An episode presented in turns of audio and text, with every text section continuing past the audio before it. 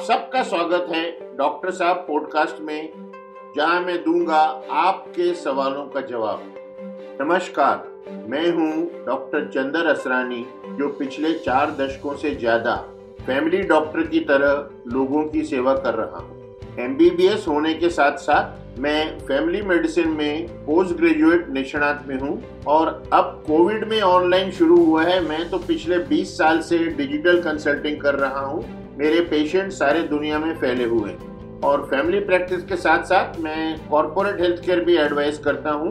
और पिछले 18 सालों से मैं सोशल मीडिया पर फेसबुक ट्विटर लिंक्डइन पर स्वास्थ्य के संबंधित जानकारी बांट रहा हूँ। तो अब सही है कि ये सब करने के बाद मैं आ रहा हूँ आपके पास डॉक्टर साहब पॉडकास्ट लेकर। तो निश्चिंतक मुझे सवाल पूछिए, जितने भी पूछिए मैं आपको उनका जवाब दूँगा। तो भाइयों और बहनों तैयार रहिए अपने सवालों के साथ क्योंकि डॉक्टर साहब आ गया है।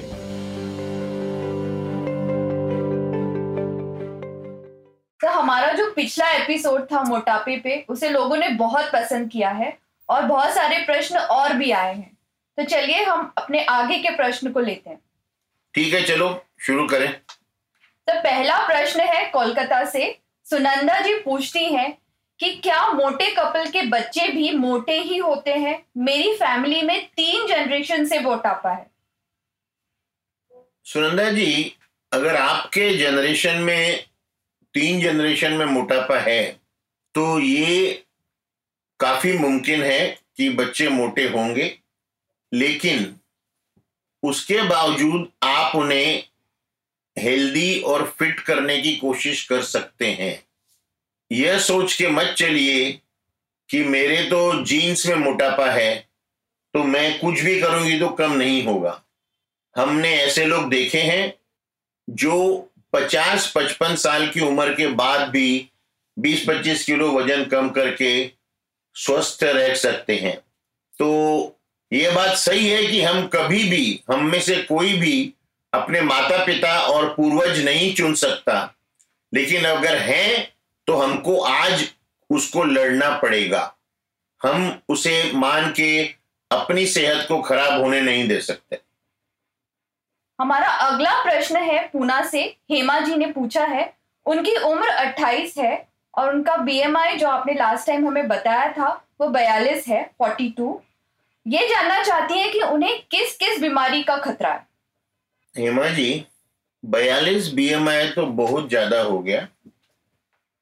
तो मोटापा अकेले में, जैसे मैंने कहा था, मोटापा खुद एक बीमारी है। मोटापे वाले मरीज़ को या मोटापे वाले इंसान को, खास करके इतना ज़्यादा बीएमआई है तो आपको कुछ चीज़ों का खतरा है। आपको पहला खतरा है कि आपको ब्लड प्रेशर हाई ज़्यादा रक्तचाप होने की बीमारी का डर है। आपको हर एक डेढ़ महीने में अपना ब्लड प्रेशर चेक करवा लेना चाहिए। डॉक्टर के यहाँ से घर की मशीन पे विश्वास न करें। दूसरा आपको जो खतरा है, वह है डायबिटीज़ का। एक नई टर्म आजकल आ गई है, जिसे हम लोग कहते हैं डायबिसिटी।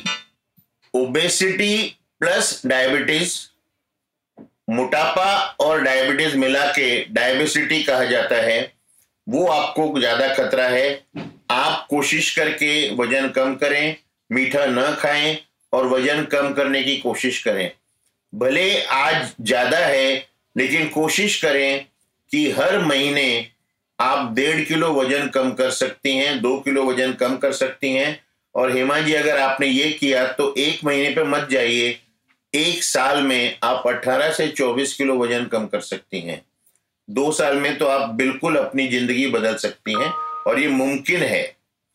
और आपको जो डर है, कोलेस्ट्रॉल प्रॉब्लम होने का, जो हम लोग कहते हैं लिपिड एबनोमिलिटीज फिर ओबेसिटी को हेमा जी ना आजकल हर किस्म के कैंसर में भी रिस्क फैक्टर माना जाता है। मैं आपको डरा नहीं रहा हूँ। मैं आपको मोटिवेट करना चाहता हूँ कि आप अपना वज़न कम करें। और अभी पिछले हफ़्ते अखबार में मैंने पढ़ा कि सेकेंड वेव में जितने लोग कोविड में हॉस्पिटल एडमिट हुए थे, उसमें 60 प्रतिशत मोटे थे ओबीस थे, उनका बीएमआई तीस से ज़्यादा था। ब्रेस्ट कैंसर से लेके हर कैंसर ओबेसिटी से कनेक्टेड है।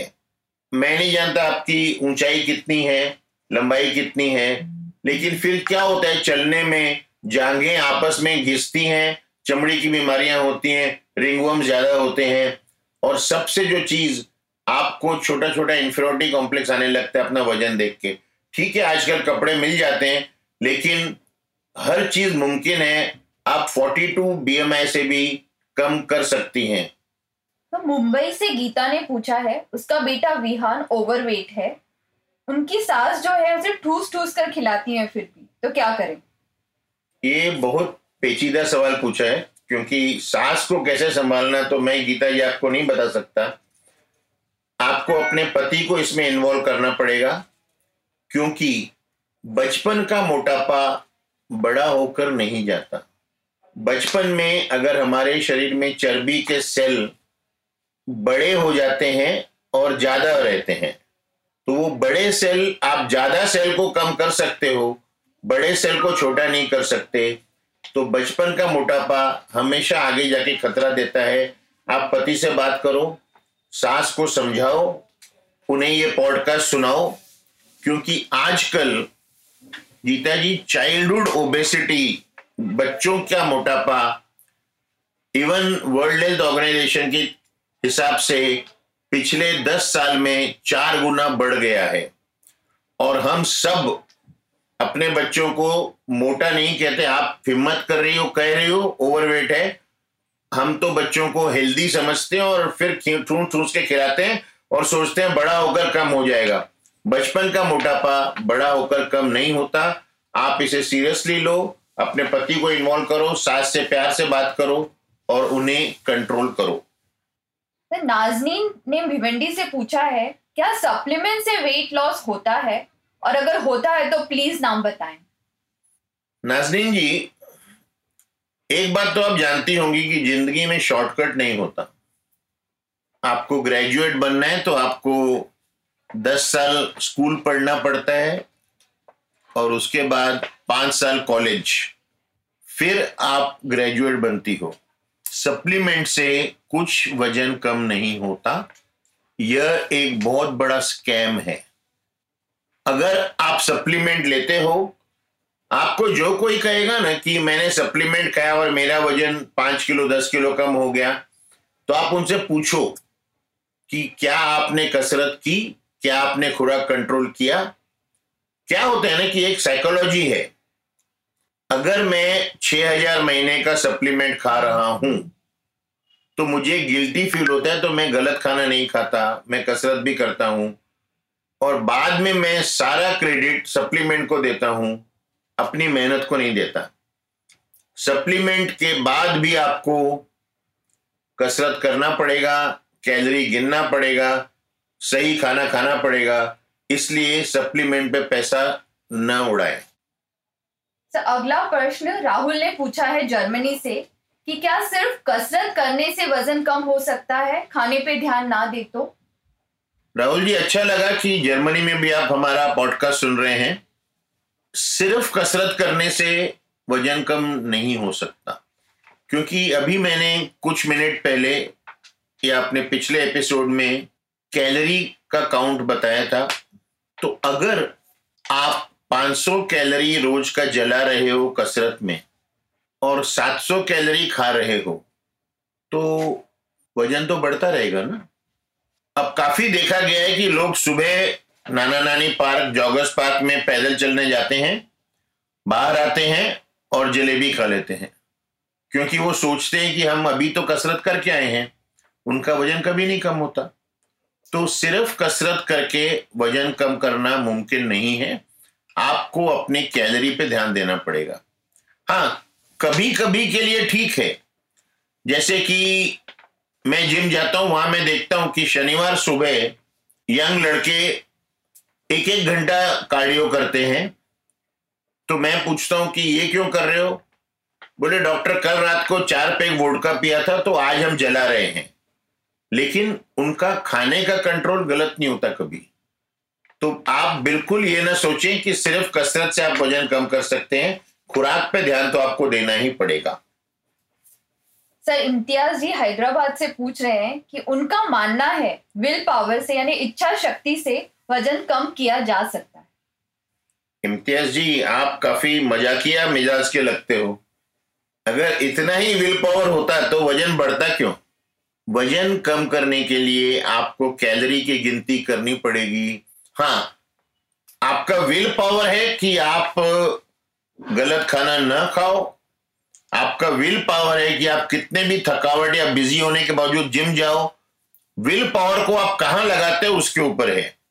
सिर्फ़ विल पावर पे आप वज़न कम नहीं कर सकते।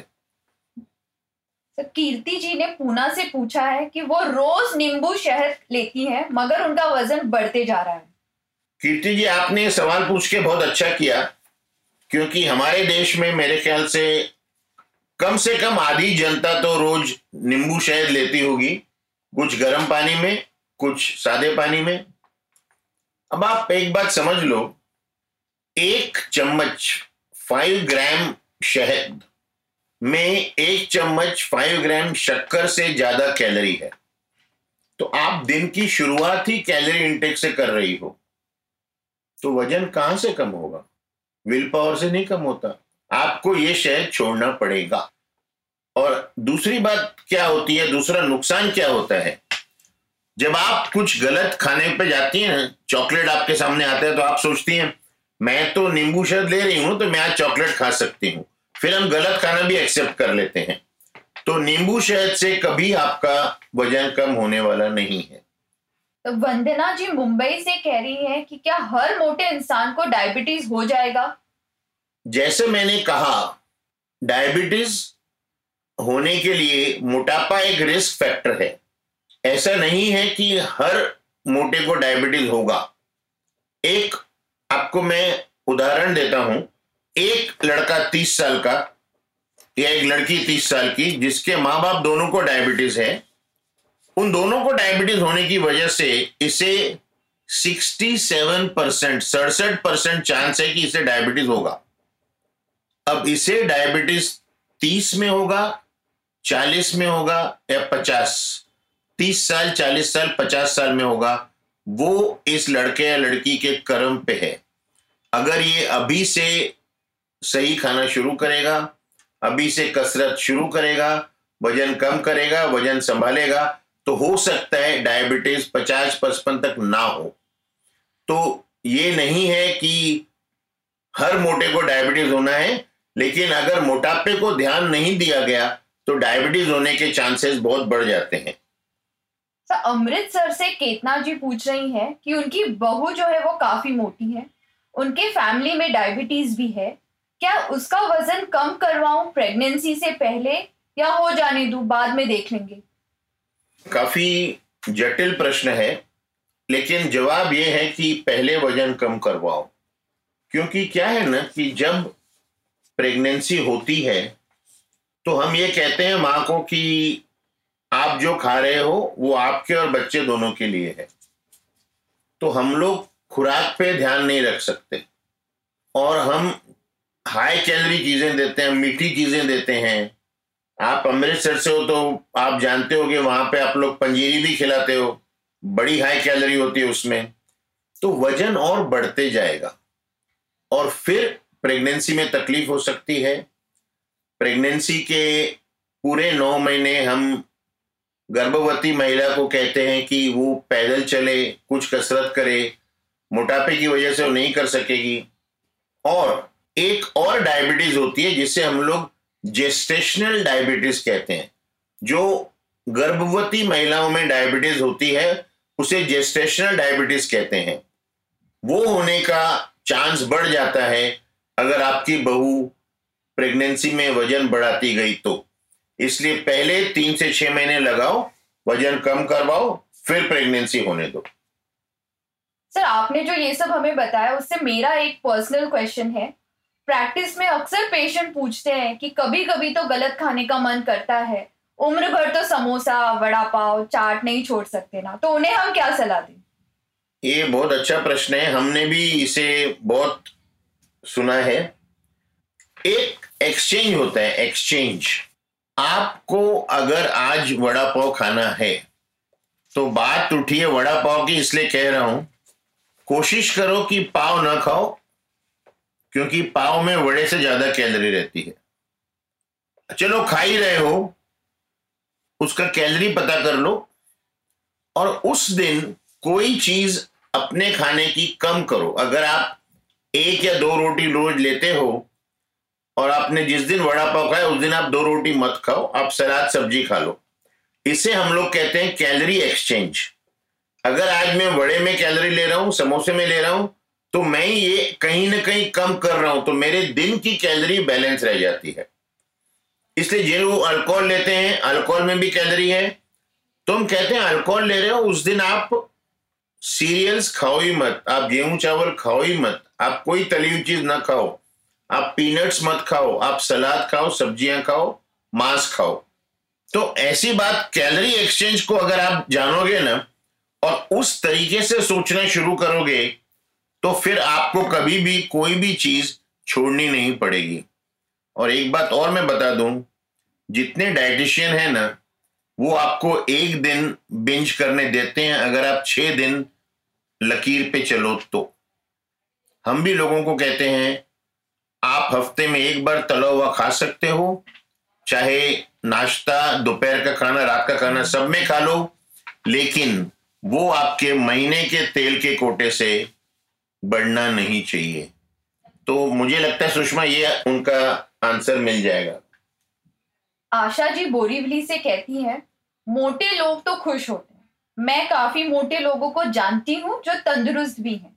क्या वाकई मोटापे से बीमारियाँ हो सकती हैं? खुश होते हैं जब तक दुख ना आ जाए। मोटापे से जितना हमने सब बताया है ना, बिल्कुल सत्य है। मोटापे से हर बीमारी होने का डर ज़्यादा रहता है। मोटा आदमी दौड़ नहीं सकता, मोटे आदमी को सांस चढ़ता है आप देखोगे जो बहुत मोटे होते हैं, वो बैठे बैठे भी उन्हें लंबा लंबा सांस लेना पड़ता है। तो आशा जी, हम ये कहते हैं कि लोग स्वस्थ रह के खुश रहें, ज़्यादा अच्छा है। अस्वस्थ रह के खुश रहने से कुछ मतलब नहीं है। मोटापे को तो कम करना ही चाहिए, नहीं तो लंबी उम्र छोटी हो जाती है। तो सुषमा, हम अभी अपने सुनने वालों को कुछ प्रॉमिस नहीं करेंगे। अगला एपिसोड क्या करेंगे हम लोग? जो वो चाहेंगे, वही हम करेंगे। अगर हमें आपके प्रश्न मोटापे पे ज़्यादा मिले या किसी और चीज़ पे ज़्यादा मिले तो हम वो एपिसोड कवर करेंगे। अगर आपके प्रश्न नहीं आए तो हम हो सकते है आपको रेसिपीज़ की बात करें। धन्यवाद। खुश रहो।